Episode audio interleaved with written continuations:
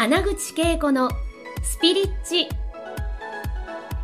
この番組は20年以上日本のスピリチュアル業界を牽引してきた第一人者の穴口恵子が第一線で活躍する人たちとの対話を通してその成功のもとにあるそれがスピリチュアルを解き明かしてお届けします。スピリチュアルを生活に取り入れて豊かに幸せになるためのスピリチュアルラジオ番組です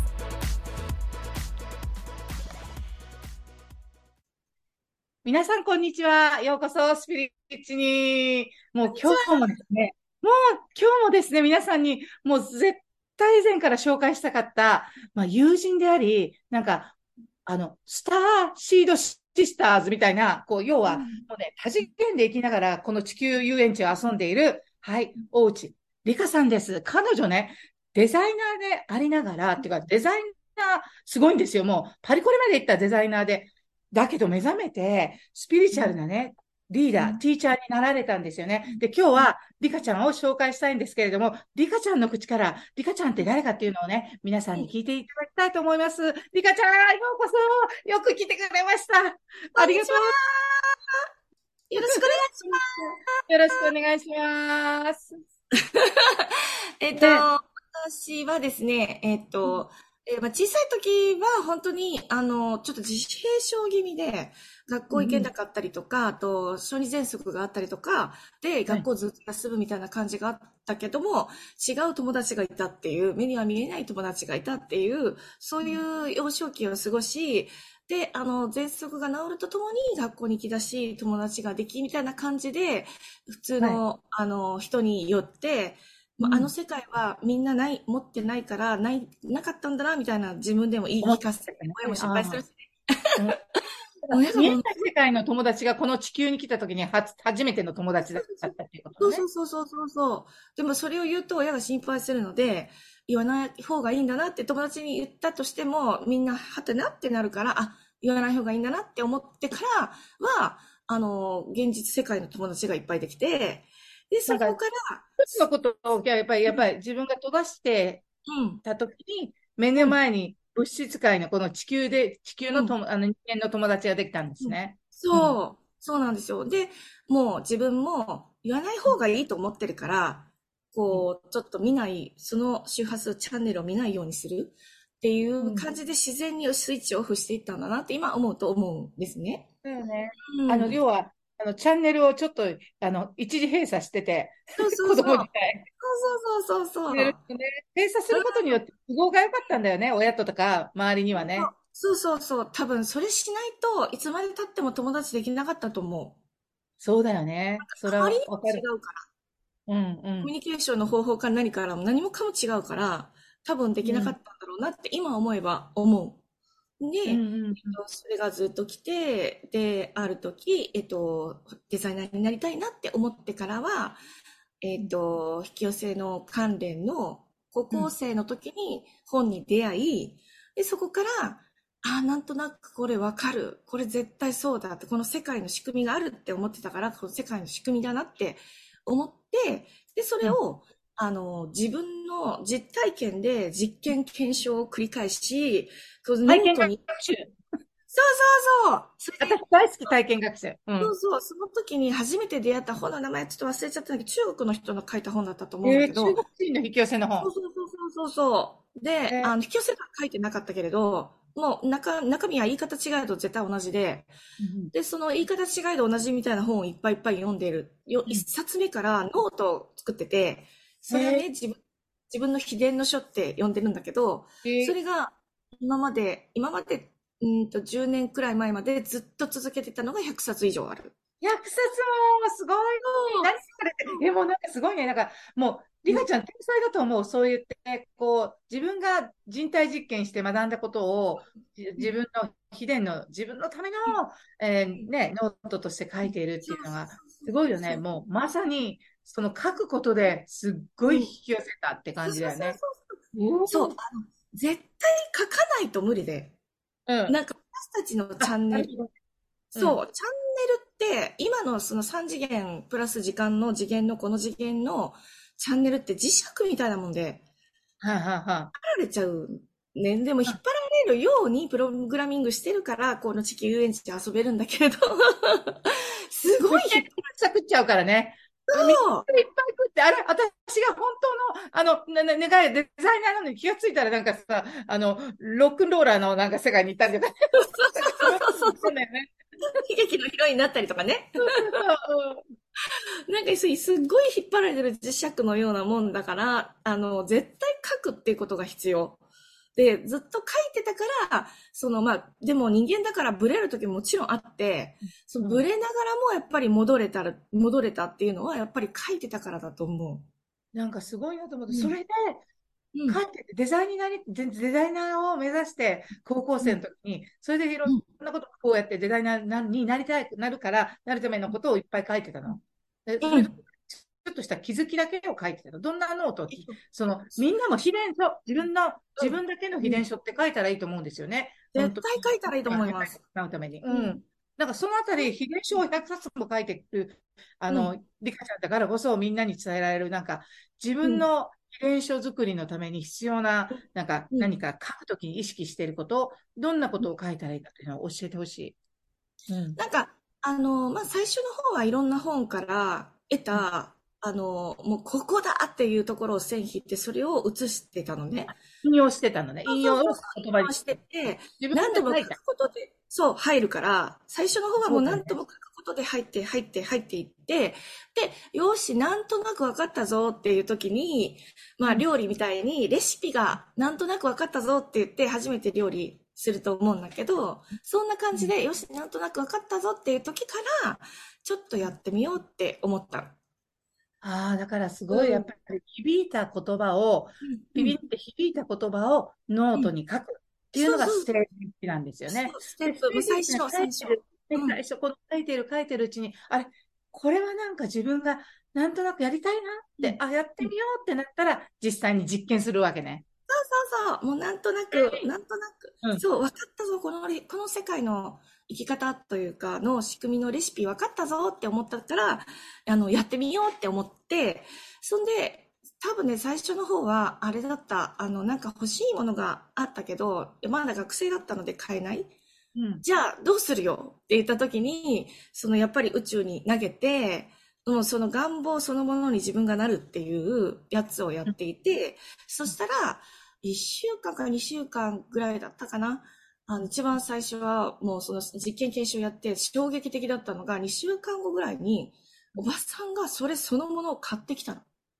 いやー、すごい。お土産リカちゃんお土産って言って。これ自分のものだって、嬉しいっうんて自分の中でやってたんだよね。うん。そしたら一週間タイムラグがあれど、おばちゃんにもらった。そう。じゃあ、そのドンピシャが、ドンピシャ来たと思って、やばと思って、やっぱりっていう、その、やっぱりそうなんだっていう認識を確定、確固なものにするための実験を何度もやってる。実験をね。すごいね。そうなんかうんあの、小さなことでもいいんだよね。その、実際に実験するのは。なんか、うん何々の、なんか、お菓子でもいいし、ね、なんか、キーワードでもいいし、なんか、その実うんの、なんか日常の中で実実験して、そこでおばちゃんが来た時あ、これだって、まあ、その当時シンクロが起こるっていうのはなかったかもしれないけど、うん。まさにまさに引き寄せシンクロが起こったわけよね。うん、うん、そうそう。はい。で、その、うんと、この世界って、人の認識で成り立っていて、この世界っていうのは自分の世界、一人一人マルチバースだから、ユニバースじゃなくマルチバースで、みんな一人一つの、うん、世界を生きていて、うん。そう。それを、その世界を自分の、えっと、こう、世界に染めていくには、うんと、認識がめちゃくちゃ必要で。皆さん聞いた？認識だよ。認識、100%の認識だよね。そのそう。認識が、あの、あの、違うって思った、要はこういう認識があるけど、そんなはずがないってなったらずれていくもんね。そうう。ん世界、えっと、例えばなんか、みんなとこの世界を共有していると思うと、うん。えっと、世界のルールだったりとか、世間体だったりとか、他の人の目だったりとか、難しいだったりとか、いろんなことが、こう、入ってくる。かかってくんだよ。そうそう、自分の観念、思い込みが小さい時からもうそれ入れられてるんで、それがちゃんと自分のルールブックにな書いてあって、で、その通りの世界を一人一人生きているので、でもそれは、うんと、みんなで一つの世界を共通、共有していると思うがばかりに、うんあの、要はそれを、ルールブックを入れてるわけで、でも実はもう、ね、あの、みんなで一つの世界を共有していると思いきや、実は、うん、一人一つの世界を生きている。っていうのが、ね。そう、あそれがもう本当にトリックで、うんそこの生き方を学んできてる。ひ一人、みんなで一つの世界を共有しているっていう生き方をみんな、小さい時から私も含めうんみんななら学んできてるから、そのルールブックに沿った生き方をしてる。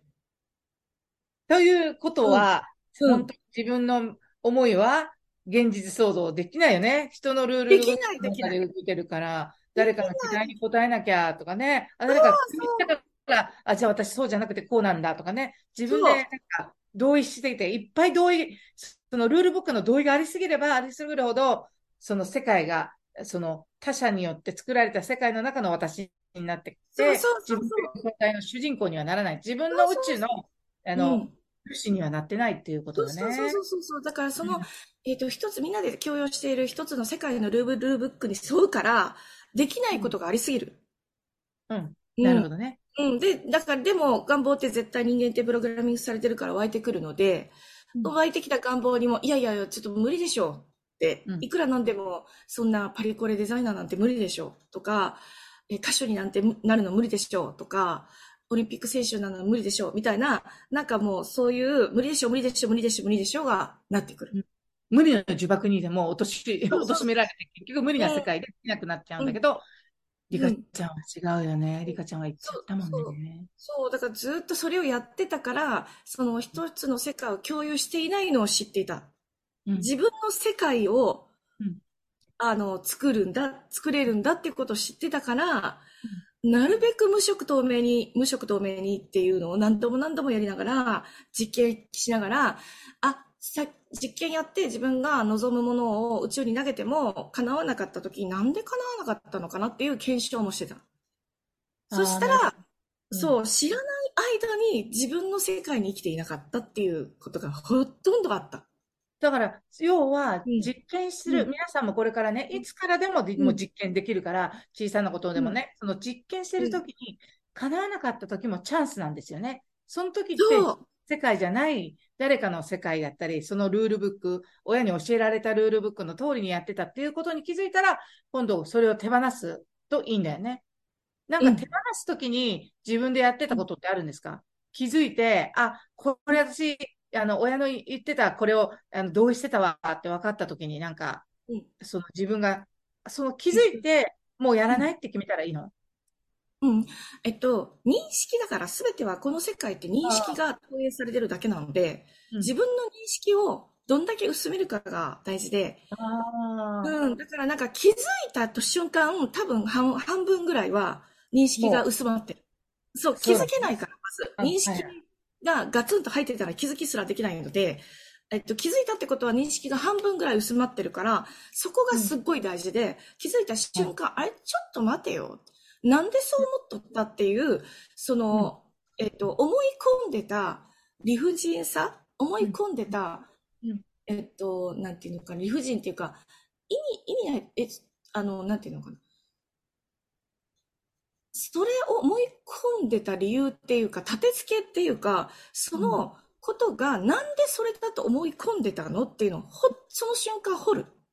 一瞬掘るね、その瞬間でね。うん。瞬間、あうんれって思った時に、あれ？うんもしかしてこれこうなんじゃないっていうふうに気づいた時に、え、なんでこんなふうに思い込んでたんだろうバカみたいって思えたら、結構認識がもうだいぶ離れてる。そうだね。なんかもう、うんあ、なんだ、これ私勝手に思い込んでたみたいな。そうそうそうそう。そんな感じ。って。わかりたい。わかんない笑う。私、そう、それするときにいつもやってるのは、うん。うん。で、聞いたときに、アホな私とか言って、はぁとか言って、笑って笑う。なんか、そうそうっ。て言って、それでなんか、あの、あ、これは私、私の透明な世界はこれって決めたらいいよね。あと、なんかそこで、なんか自分という、あの、うん宇宙のルールブック、自分はこれだったっていうの、なんかそこに収まっていくっていうかね。うんうんうん。そう。だからなんか、理不尽なことだったりとか、意味わかんないことなのね。みんなが、私もそうだけど、ルールブックに書かれてたことって、本当は、離れてみると、え、何それ嘘でしょなんでっていう意味わかんない、そう、あの、なんか認識を、あの、ルールブックをすごい囚われていることに分かった瞬間、その周波数から抜けてるから、もう、それが、キャルーってやったら、もう多分戻らない。だから、なんかをやる、うん、とかじゃなくて、自分の、自分の、もうすべてがこの世界が、自分は世界なんで、自分イコール世界なんで、この自分のその認識さえ取れれば、もう全然 OK。すごいですね。ちょっとね、うん、もう、しょっぱなからやばいことを聞いちゃいましたが、皆さんね、絶対に、あの、これ、あの、実習してほしいかなって思うんですよね。だから、本当に引き寄せの本いっぱいあるし、もうすでに読んでる方は、そのね、自分の本棚から本出して、まず、あ自分が響くところをね、えっ、と、書く。写経のように書く。そして、書いてて、あ、これ実践しようってやって実験する。その時に実験した時に叶った。イエーイもう嬉しいよね。叶わなかった。何が、な、どんな認識が私はね、誰かに合わせてたのかとかね、何が起きてたのか。で、それをなぜかっていうのを気づいて、認識して気づいて、なんだ私、ばっかばかしいみたいなね、こう笑ってね、もうなんかそれで次にね、なんかそれで自分のピュー、なんていうか、純度が高まりますよね。自分という。ねえ、すごい。それでね、あの、皆さんにはね、そういう意味で、実は、リカちゃんと私、リカちゃんも私も、Voicy っていう番組も実はやってて、 Voicy で、リカちゃんが結構、あの、引き寄せの、あの、お話いっぱいしてて、あの、実際にアーカイブとかも聞けるんで、聞いてほしいんですよね。で、あの、 Voicy では何っていう、えー、名前で引けばいいですか？えっと、ジョイリカの引き寄せの法則で調べてみてください。はい。お願い。します。で、 Voicy の場合、あの、アプリをね、ダウン、あの、 Voicy っていうダウン、あの、アプリをダウンロードして、えー、実際に、うん、えー、ジョイリカ？ジョイリカ。ジョイリカ？の引きリカの引き寄せの法則。うん。JOY ね。うん。JOY。うん。で、引き寄せの法則。ね、えっと、えっと、皆さんにリンクを送るときには、あの、その、えー、番組のリンクも送ります。ただし、その番組を聞くには、えっと、 Voicy のアプリをダウンロードしてから、えー、聞いてくださいね。というわけで、1話目、これでおしまいですけど、次回もリカちゃんに登場、登場してくれますので、ますます皆さんのね、引き寄せ体質をどんどんとリッチにしていきたいなと思います。リカちゃん、今日はありがとうございます。ありがとうございます。また来週。今回の放送はいかがでしたか？穴口恵子に聞いてみたいことや感想がありましたら、ぜひ公式ホームページよりお送りください。www. けいこ穴口 .com またはインターネットで穴口けいこと検索ください。それでは次回もお楽しみに。